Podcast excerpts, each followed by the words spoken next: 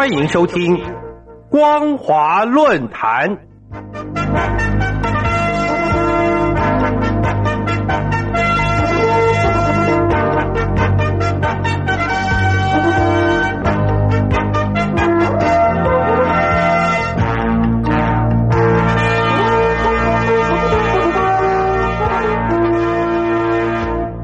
各位听众朋友，大家好，欢迎收听本节的光华论坛，我是苏燕。我们今天要谈论的主题是：说话不算数，已经使中共陷入类似湘江战役的困局。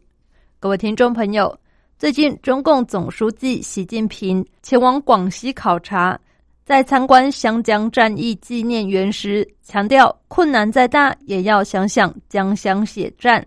在南宁接见少数民族代表时，又宣称完成脱贫的任务。中共是说话算数的。这两个言论经过媒体报道，引发民众热议。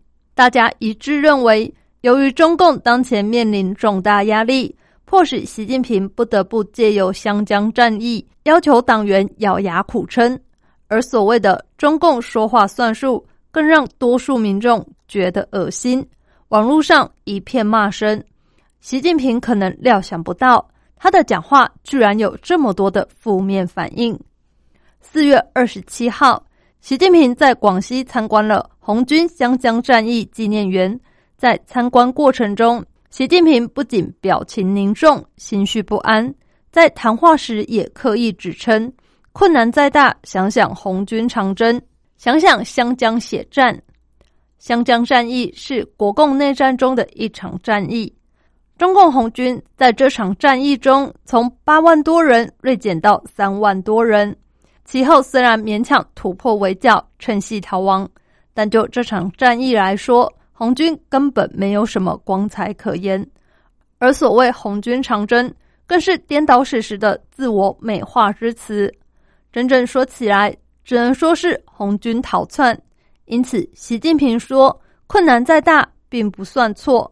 可是，若要说想想红军长征，想想湘江血战，那就太歪曲史实了。当然，习近平虽然明知湘江战役是红军大败的一场战役，但既然中共长期歪曲历史，已经把湘江战役打造成死里求生的战役，所以他这次才顺势利用湘江战役。”来表达中共现在的艰困处境，这是因为即使中共使出全力，但是迄今仍然无法从疫情脱身。印度爆发的新疫情很可能会波及中国大陆，而美国与大陆之间的经济贸易对抗，更使大陆经济出现衰退。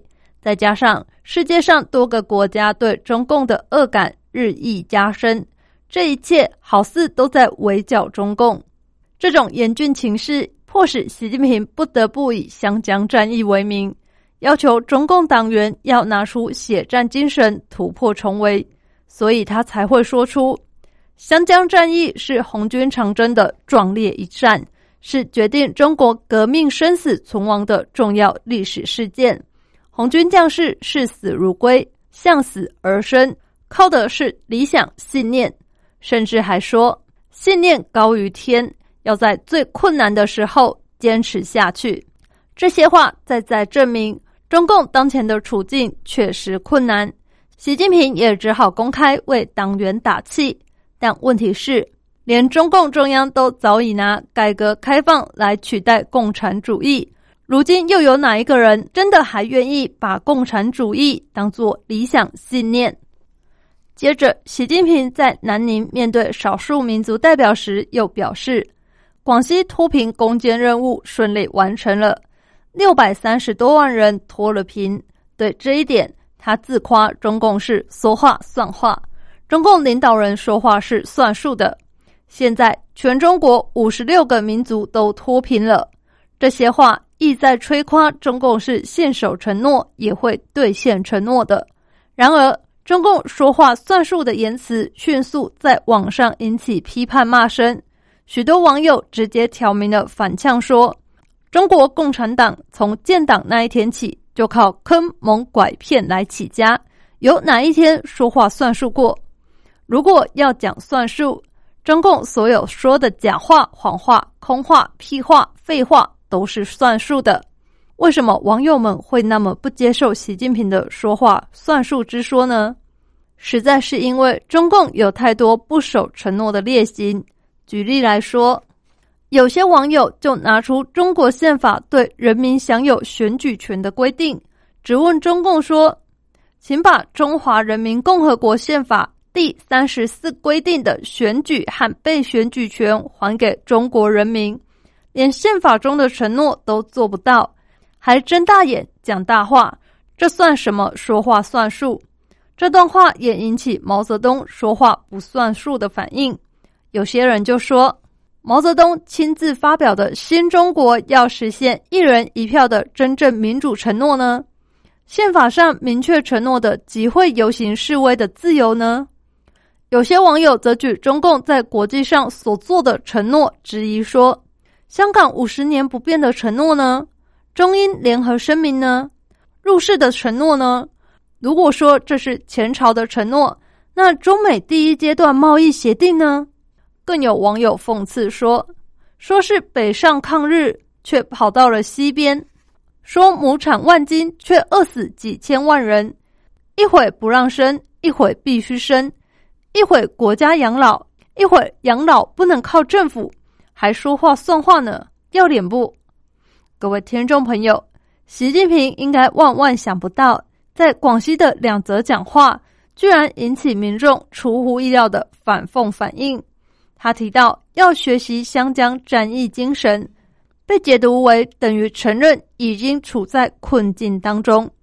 提到说话算数，更被嘲笑为笑话。但这里面可有个道理，那就是正因为中共说话不算数，所以才遭遇了难以克服的困难。但不知中共高层是否真能了解这一点呢？感谢您收听这节的光华论坛，我是苏燕。我们今天所谈论的主题是：说话不算数，已经使中共陷入类似湘江战役的困局。如果您对节目的内容有任何的想法或建议，都欢迎来信告诉我们。一般邮件可以寄到台北邮政一七零零号信箱，电子邮件请寄到 l i l i 三二九 at n s 四五点 h i n e t 点 n e t。透过这两种方式，我们都可以立即收到您的来信，并且逐一回复您的问题。再次感谢您收听本节的光华论坛，再会。